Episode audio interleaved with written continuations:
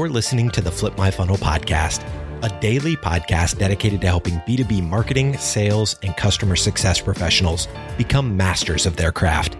It's Wednesday, and in these episodes, Sangram and myself, James Carbary, focus on personal development. We'll share books and other resources that are helping us get a little bit better every single day. And remember, like Sangram always says, without a community, you are simply a commodity. Here we go. All right. Hey, everyone. Uh, hope you're all having a good day today. Uh, welcome to our case study session. Uh, super happy that you all can join us. I'm Josh Baez. I am an engagement manager here at Heinz Marketing. And joining me today is Cherie Keith, head of strategy at On24. Hey, Cherie. Hey, thanks for having me today, Josh. Yeah, uh, super happy to have you. Super happy to be excited. Uh, super happy to be talking about this. This is a really cool project that we are working on. I think that it's something that's super unique in the market, and um, it's going to be really cool to kind of dive into the details on this one. For sure. Um, all right. So I guess that what we want to do is kind of talk about a little, you know, a little bit of background on the project. Let's get some, you know, goals and objectives and all that, and then let's talk into the details. You know, things about, you know, your cha- our challenges that came uh, with this. You know, what kinds of trials and tribulations that we learned along the way. Before we kind of get started, too, I want to make sure that people kind of know what we're talking about, kind of set the context. So, we're going to be talking about this predictable pipeline workshop. And for people at home who might not know what predictable pipeline is, uh, it's a concept that, you know, Heinz Marketing and On24, we've been working on together. And, you know, Matt on our side has really been developing this idea for a few years now. Um, but it's really this idea that's focused around you know ensuring that your foundations your things like your target market your icp your personas your buyer's journey map everything um, are effectively built which in turn you know enables your sales teams and your marketing teams really to generate more demand and more revenue in a much more predictable way so that's kind of this idea behind predictable pipeline Cherie, do you have anything that you want to add to that before I kind of dive in? Yeah, I, I, would just add that, you, like you mentioned, Matt is definitely forward thinking in this. And just from my perspective, since I've joined On24, I've been a big advocate for a lot of the work that needs to be done outside of the fabulous technology that exists in the market today in order for you know the technology to be effective but for marketers to be able to demonstrate better results to become better partners to sales and finance when it comes to predictability and what we're hoping to drive for our businesses. Yeah, I love that. I love that note about partnership. I feel like, you know, as that conversation continues to change and marketing, you know, continues to be responsible for more of that funnel, I think that that partnership between every team, you know, cross functionally is going to be more and more important, especially as the buyer's journey, you know, continues this evolution. Cool. Well, uh, before we kind of dive in deeper, I just wanted to make sure we cover a few reminders too. So, the workshop that we're talking about today, along with the 80 page workbook that we developed, super proud of that one. Uh, they're both available online. I think that you guys can just email either me or Cherie if you guys want a copy. They're also available at On24's website. So, just let us know, you know, hit us up if you guys are interested in seeing more, and we'd be happy to share that with you. All right, let's do it. Let's dig in. So kicking things off, Cherie, I mean, what was the reason behind you know wanting a program like this? You know, what were the goals, the objectives, the changes in the market? Like, what kind of drove this? there were a few things that actually drove us thinking about this. First, uh, we certainly are missing our field events, even at On24, where the webinar is king and drives a lot of our marketing programming we do do a lot of live events as well and uh, it's actually funny we were talking about this earlier josh my first week on the job at on 24 in march i was in texas so far from home speaking at two events not a traditional onboarding experience and then the world really went into lockdown. So you know a big driver i think of my time and my relationship and my engagement with the on 24 customer base was going to be through live experiences and physical experiences knowing that that shifted, we're looking at ways to innovate on delivering that same type of experience to our customers through our platform. And one of those was really exploring this idea of a workshop. We saw, um, we heard from our customers, we hear from our prospects, they really enjoy the time they get with us.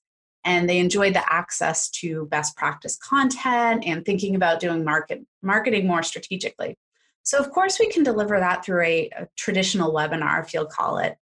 But there's also this idea of how do we extend it out? How do we replicate that roadshow style of experience but actually make it more interactive. So that was really some of the driving factors behind that. But this also aligned with the messaging that On24 was working on through Q3 and Q4, thinking about predictable pipeline, thinking about revenue marketing, and also thinking about this idea of how do you future proof your marketing strategy by really a return to fundamentals. Everything that you were talking about, uh, as far as the tenets that Heinz and Matt have set up related to predictable pipeline, is really a return to the basics. And it's not the sexiest of things. And you know we can call it predictable pipeline of course and we love that but it's also a, lot, a return to the basics. So how do we get people excited about that uh, but people were already pretty bought into that concept. I, I think we're looking for a way to make 2021 not as chaotic as 2020 yeah. Yeah i mean i feel like i completely agree with everything that you said. I mean the kind of changes that we experienced this year i think you know, obviously it was not an easy time for a lot of people, but at the same time, you know, it's kind of a really good reason to just reset, you know? It's this time that I think a lot of organizations use to kind of take a step back, you know, everyone had to kind of have a little reality check for a second and really kind of think about, you know, what it is that they're doing. Like, what are we doing here? Like, what is our purpose? Like, are we actually doing what we set out to do all those years ago? And I feel like this kind of foundational, you know, base setting is really good for really organizations of any size of any kind of maturity because if you don't have these kind of inf- this kind of infrastructure, you know, it really prevents you from being able to scale this moving forward, especially you know as buyer habits change, as buyer committees change, you know, all of that. Yeah, I mean, I think that too like you talk about your feedback from your audiences can you talk a little bit more about you know what kinds of things people have been you know asking for versus you know maybe kind of what the typical you know offering has been for the last couple years and how this has kind of been a been a change from that well, this is really about kind of extending, I would say, what we've done. So, obviously, I'm newer to On24, but in my previous role at Forrester and SiriusDecisions, I spent a lot of time actually speaking at On24 events and other similar events where we'd be sharing best practices and methodologies, and people gobble that up. So I think there's been really a, a, void in that workshop style of actually getting that hands-on interaction mm-hmm. that goes beyond you know a, a, question that you hopefully get to at the end of a webinar and extending the time but giving people deliverables too. So you mentioned this workbook. That was really a cornerstone of how we wanted to interact with the audiences. So while we couldn't, you know, think about sending out a flat mat and flat cherie to hold up in their backgrounds, what we really were focused on is how, how do we get people a little bit off the screen? And there's not a perfect analogy here about, you know, online learning and the fact that my kids come home with some worksheets when they do go to school two days a week so that they can shut the laptop and do some work like that. But we also wanted people to to be able to interact with that while they were looking at us live and then also be able to take that content and use it afterwards. So we did of course provide them with a digital format of that. So really just trying to bridge those two worlds through this idea of having a workbook that was interactive still but they can use later and could also you know read ahead ahead of time. I didn't i didn't see too many people do that but i definitely saw a lot of linkedin posts and tweets about uh, the swag box that came along with a, a, a, like you said it was 80 pages. It was no small feat to pull that together. Uh, so i think that's one of the things we were most proud of having that content and you know certainly we're looking at right now how we can reuse this repurpose it mm-hmm. break it probably into smaller chunks in some way shape or form and also find ways to just keep that interaction going. Yeah, cool. We talked a little bit about the format of this. I mean, how did this, I guess, like what were the kind of cornerstones of enabling this kind of format to even work? I mean, this is not really something that a lot of people are able to do. Like a three hour workshop is, that's nothing small by any means. Um, what would you say, you know, helped kind of enable that, you know, kind of the flow of information and, you know, the collaboration and the alignment, you know, what led to that, do you think? Well, I think it's a format that Matt and I certainly are really used to delivering to people. We fly into cities and we do this either in people's offices or in lovely conference centers. So, this idea of having a, a, pretty long length of time and it's very two way with a lot of presentations and then collaboration and working sessions. So, that format we're used to. And I think the audience members are used to consuming that, but I haven't seen someone take that and actually make it more digital. So that's what we did with this. And I think we pushed the boundaries of thinking about you know how to create that experience through the on24 platform for sure um, i know i've already started to think about how i can reuse this approach but yeah. what matt and i did is we didn't want one of the cool things is i should say we deliver a lot of that uh, predictable pipeline content over and over again. So, what we actually wanted to do with the workshop is pre record sections that we would roll to throughout the time, but then Matt and I were still there live. Mm-hmm. So, we started live with Matt and I introducing ourselves, talking about the goals of the session, getting people acquainted with the format. And then we rolled and we, of course, made a joke to acknowledge that. Of course, there was portions of this that are live, but then we actually pre-recorded some of the content so that they got the most out of Matt and I in that moment. We mm-hmm. Matt and I weren't worried about the slides we had to deliver next. right. We had spent time a week before recording our slides.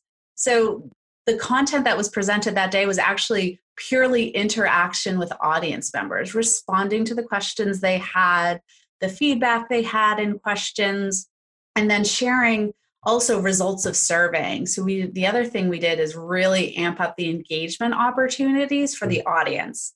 It's three hours. We didn't want people falling asleep.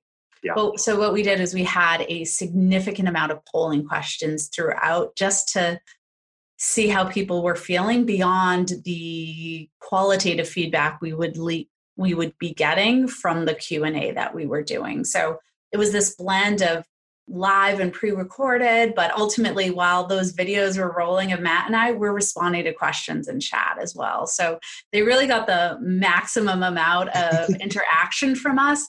By letting us do some of the content that we're used to presenting already ahead of time. Uh, so i think that was really the the core construct and and certainly this was a lot of back and forth a lot of polling. So using the on24 platform made that possible made it very interactive made it really easy from a presenter standpoint which is good because i was the one driving it back end. no pressure. No pressure at all here. Yeah. Uh, so and the feedback we heard from audiences it was delivered through that experience that console that they know and love from on24 so they were able to interact with us get all the assets right there make it really to you know easy to go pre-order Matt's book while we were on the on the conversation with them. Yeah, you mentioned too, like because you pre-recorded your content, that kind of took the pressure off of you having to like fumble around with slides, like make sure that you were talking about the right thing, make sure that your talk tracks were all aligned. Like that's something that I didn't even think about too. Like yeah. the ability to pre-record information and then use that as kind of more as the supplementary piece rather than I think what so many people are used to doing is the opposite, right? Where they pre-record it and that's the core piece and then the Q&A at the end is more of the supplementary. But like if you have your stuff recorded, why not use that as kind of like, oh, we will just break in and out of this and then you guys can interact and you can ask questions and you can do all this. So yeah, that's something that I didn't even think about. That's really, really cool, actually. Yeah. Very cool. So let's talk about uh, kind of the ugly parts of this, like the challenges, the you know the things that we didn't expect to run into. Was there anything coming out of this, or even coming into this, that maybe you weren't too sure about, or you know you you were maybe perplexed by? I would say the most challenging part of this was just really thinking from the audience perspective about the show flow. mm-hmm. and really having that nailed, making sure that everything lined up in a, a way that would be very cohesive. I mean, the content that Matt and I presented, the slides, the workbook, that was done really early on, I would say, in our engagement together. Yeah. What was stressful for, I would say, me is just we were really innovating on format. It, I don't want to call it, it wasn't a new use case for our technology, but we were pushing the bounds of the amount of interaction right. we were doing just from the perspective of you know the traffic cop if you will of the session like making sure you know we hit all the polling questions making mm-hmm. sure that we are sticking to a timeline as well because you know the the part of live q&a and the interaction and matt and i are very familiar with talking with one another after doing several podcasts together is we also could one of our risks was going over three hours right. which is kind of crazy to consider uh, was just you know making right like we just had a, a really strong show flow which is you know something that you think about really for those live ex- physical experiences and usually not a workshop you know there might be someone in the back kind of waving you but you look down at your watch it's just very different totally. the amount of polling questions we were going through the amount of pre-recorded content and then the time for live q&a that mm-hmm. was really the stressful part for i think us is just making sure that our show flow made sense and that you know on the day of we were able to stick to it as well. And we definitely had buffer time. I would say that would be a big takeaway is you know we had buffered in you know about 10 minutes per section to make sure that we could roll over. Um, we gave people breaks as well which uh, that might be one thing i don't do in the future because i'm not sure if oh, people oh, really advantage of the breaks or not I definitely saw people saying we can only stay for two hours. We're going to stay for two and watch the last hour on demand. And we've seen that in the analytics. People oh. return to view it and watch the section that they weren't able to participate in. So that was interesting, but I'm not sure if we needed to do the breaks because quite honestly, Matt and I just ended up talking over the breaks. And yeah. maybe it was a break for the audience if they just walked away. But right. I don't know if um, that break experience, unless we did something like we rolled to music I that might just be the one Little thing. elevator I, jazz playing in the background. yeah, that would be the one thing. I, we didn't get feedback on it to be honest, but that would be one thing I would probably noodle on more next time. Yeah, well, I feel like I mean with those breaks, I mean if you're doing everything digitally, I mean obviously in a physical event those breaks are needed because people need to stretch, go to the bathroom, do all that. Um, but when you're digitally working from home or working remotely, like you can just do that whenever. So that's actually yeah, that's that might be a bit of a little bit of, a little bit of a just like of an oversight even just you know going from a physical to a digital event like it's not one to one right? Mm-hmm. Absolutely. Yeah. interesting. Can you talk a little bit about uh, the results of the program? So i know that like from a bird's eye view you know we registrations we had over a thousand people registered crazy um, mm-hmm. over 400 attendees. So that's a 40% conversion rate, which is insane. Like that's great. Can you talk a little bit more about, you know, the kinds of results that we saw and the analytics on the back end? Yeah, I think you you hit the nail on the head uh, when it came to that. A 40% conversion rate for that much time was significant. But we also did a lot of things, I would say, before the event to make sure that people showed up. So Matt and I did a lot of social promotion of this. I went on his radio show, he came on our podcast. We did, uh, or he did a LinkedIn Live as well, talking about this. So there was a consistent cadence of content coming out from the two of us to make sure that people did drive to conversion. We did send out, like you were mentioning before, that box with the workbook, and I think there was a a notebook in there and a potentially a sticker or pen. So just really trying to get people excited to make sure that they did show up.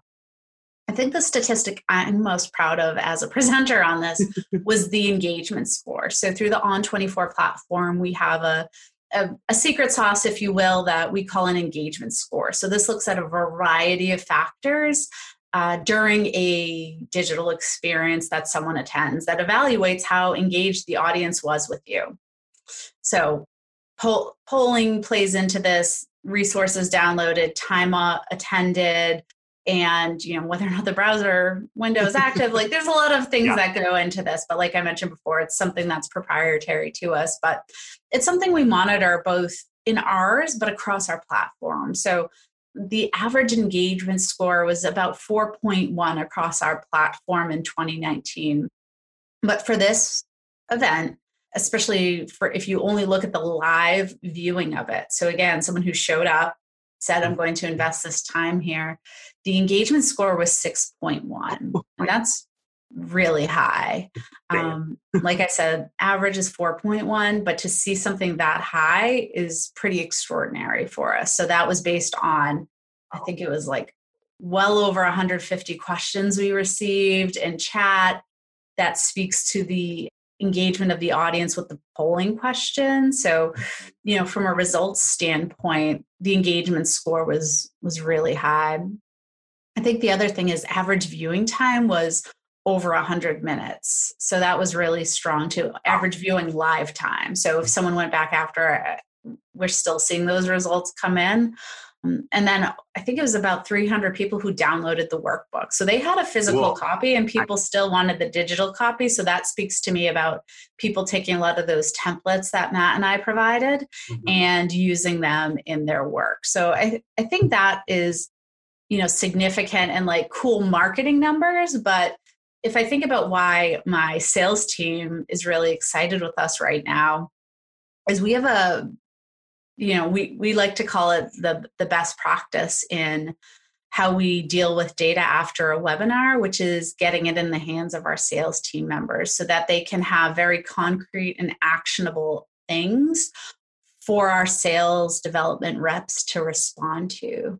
So they're able to see of the attendees who showed up and participated what their responses were to every polling question, how they dealt with surveying, what questions they asked, so that they can have a very tailored and specific follow up. We saw you were interested in, I don't know, personalization. So, you know, is that something you're doing today? Here's how we could work with you in a better way on that. Of course, it's a lot smoother than the way I just articulated that. No, that was great but we're able to you know give them at their fingertips this wealth of knowledge mm-hmm. about what people we know all these digital signals like we have the sensors out there through our platform. Now we're able to get people to act on those. So uh, from a sales perspective they were really excited about all the data we gathered and what people were excited about. So you know the audience perspective is when they do hear from us afterwards it's tailored. It makes sense. It's not just a blanket follow up we know uh, what they were excited about, what their challenges are for 2021, and what's top of mind for them as well. That's super cool. Yeah. I feel like, you know, so many people, I think, forget about the post event, right? Mm. It's always kind of focused on, you know, what's happening before the event. How many emails are we sending out before the event? Okay, the event started and now it's over and now we move on to the next thing. Can you talk a little bit about the event lifecycle for this kind of workshop and kind of you know the different you mentioned it a little bit about you know how you and matt um, started to send out your own kind of promotional things can you talk a little bit more about how we manage that event life cycle from you know pre during to post? Yeah i think leading up to it like i mentioned before there was a lot of social promotion certainly we had emails going out but we're trying to take even our we try to take our reminder emails even to the next level. Uh, one of the benchmarks I've been monitoring through the On24 platform is that as we have entered the COVID age, the life cycle for promotion is really condensed now. We see most people registering the week or the week before an event. But mm-hmm. usually people are thinking about like a six to eight week promotion cycle for events in the past uh, especially digital events, I should say. So we're seeing it condensed down. So we really want to make sure that every touch point that we do in those last two weeks is very focused and gives them more and more information to make sure that they show up, since we know that there are a lot of digital experiences being run. And mm-hmm. especially the ask being three hours of someone's time. That's an investment, right? And people works, I mean, people also love really good content. So I think you know matt and i delivered with the team on the creation of that content we knew what we had to offer was really good it was best practices it was methodologies it was really actionable and practical for people to do afterwards mm-hmm. during the event, certainly Matt and I had to be on our game for sure for that time. Um, being both the presenters and the orchestrators in the background of pushing between all these different experiences, coordinating on poll responses, seeing what the results were, having a discussion on each of those. Um, that was definitely the big one there. But then afterwards, I think that tailored follow up that we're able to do based on the insights derived from the audience's experience with us in that platform go a long way. I think, you know, as far as longevity of the content, certainly we have it on demand. That's a best practice for us to make sure that we offer up all of our content. But, you know, generally we see on demand content viewing less than live viewing. So if you mm-hmm. run a one hour webinar, someone might show up for the on demand version for a half hour. They might zoom through parts. Yeah. For a three hour experience like this, what we're thinking about is all right, we certainly are offering it because it just happened in its full entirety. But what we're thinking about is how we can atomize it, use it in different ways, pull it apart, and use it in different types of experiences, all of that content that we had done. So that's really where it was. I think the other thing, I did a blog post just about key takeaways from the event to share with people, but I've definitely received a lot of emails from people um, afterwards being really happy about how it went and you know excited to really get that interaction i would say of people answering not just your question at the end of a webinar in a fast way but really a whole experience built around driving that interaction mm-hmm. that's great all right. Um, one kind of last kind of follow up question. In terms of, you know, as we think about the future and what, you know, sales and marketing is going to kind of evolve into and continue this transformation, what would you say your top, you know, next steps for the audience would be when it comes to, you know, either putting together a program like this, building this kind of, you know, building this kind of capability into your demand gen engine you know what are what would you what would you tell you know the listeners who want to do something like this like what would you what would you tell them how would you well, help what them? I, yeah, what I thought was most interesting is when we asked people at the end of the workshop what their biggest takeaways were and where they were going to prioritize their work through the end of the year. So we were pretty strategic in our timing of this. We did it early enough where people are thinking about planning, yeah. but everything's not finalized yet. And people were really focused on reevaluating the buyer's journey. They were really focused on having a repeatable program process where they're setting up programs in a way that are aligned to the business needs and then also are mapped to what the buyer's journey requires. And then also listening to buying intent signals being a priority. So now that everything is digital and will be for a, good, strong set of time, like how can we actually listen better and act better on those signals that are out there? So, those being the three priorities for the audience, I would say you know, certainly if you haven't learned anything about how your audience is doing ever since the pandemic, you just need to stop everything you're doing and think about that now. Um, it's hard to look back at previous benchmarks and previous buying cycles and be able to draw strong analogies. You know, there's a lot of interesting information out there about how buyers have reacted. And certainly, they're in cohorts of people who have accelerated purchasing decisions because their business has mm-hmm. uh, grown during this time. There are people who are, you know, might be stalling a little bit. Right. And just lengthening cycles. And then you have people who are no longer in a buying cycle. So being able to better identify how your target audience falls into those categories and really think about your go to market as a result of that needs to be the core because you can't keep trying to sell to people who aren't buying right now. Right. Mm-hmm. And I think now is the time to really evaluate that so that in 2021 we know where we're going and we're thinking about that. And I think the whole idea of having a good planning process in place as you set up your programs is going to go a long way as well. Not surprising, process is usually something that is hard for people to uh, stick to for sure. um, and then finally, just the the signals. I, I think we're at no shortage of digital signals right now from our buyers, but we don't know how to act on them. Right. And we don't have a systematic way necessarily to listen and decide the next best action, whether that be just going beyond the generic and then thinking more strategically about what could be a very focused response based on someone who self reports a, a survey answer, a polling question that is really specific to how you should be engaging with them in the future. Nothing's worse than a, a follow up or an email that doesn't make sense based on the time you just spent with that company. And I think that's really the opportunity that we have um, now that we're all living at work, as they say. Great. Well, uh, Cherie, I want to thank you so much for taking some time to talk with me. Um, this has been really great uh, session, I think. Very informative. Um, for the people who are listening, uh, thank you guys so much again for joining us. Um, and again, if you guys have any questions, please, please, please feel free to um, email either me uh, or Cherie. Uh, you can find me at josh at heinzmarketing.com uh, or Cherie at cherie.keith at on24.com. Um, yeah, if you guys have any other questions, uh, want to know more about the three hour uh, workshop or the 80 page workbook that we put together, or just want to talk shop, uh, let us know. Always happy to have a conversation. All right. Well, Cherie, thank you again. It was so good to talk to you today. Thanks, Josh. All right. I'll talk to you later. Bye, guys. You've been listening to the Flip My Funnel podcast.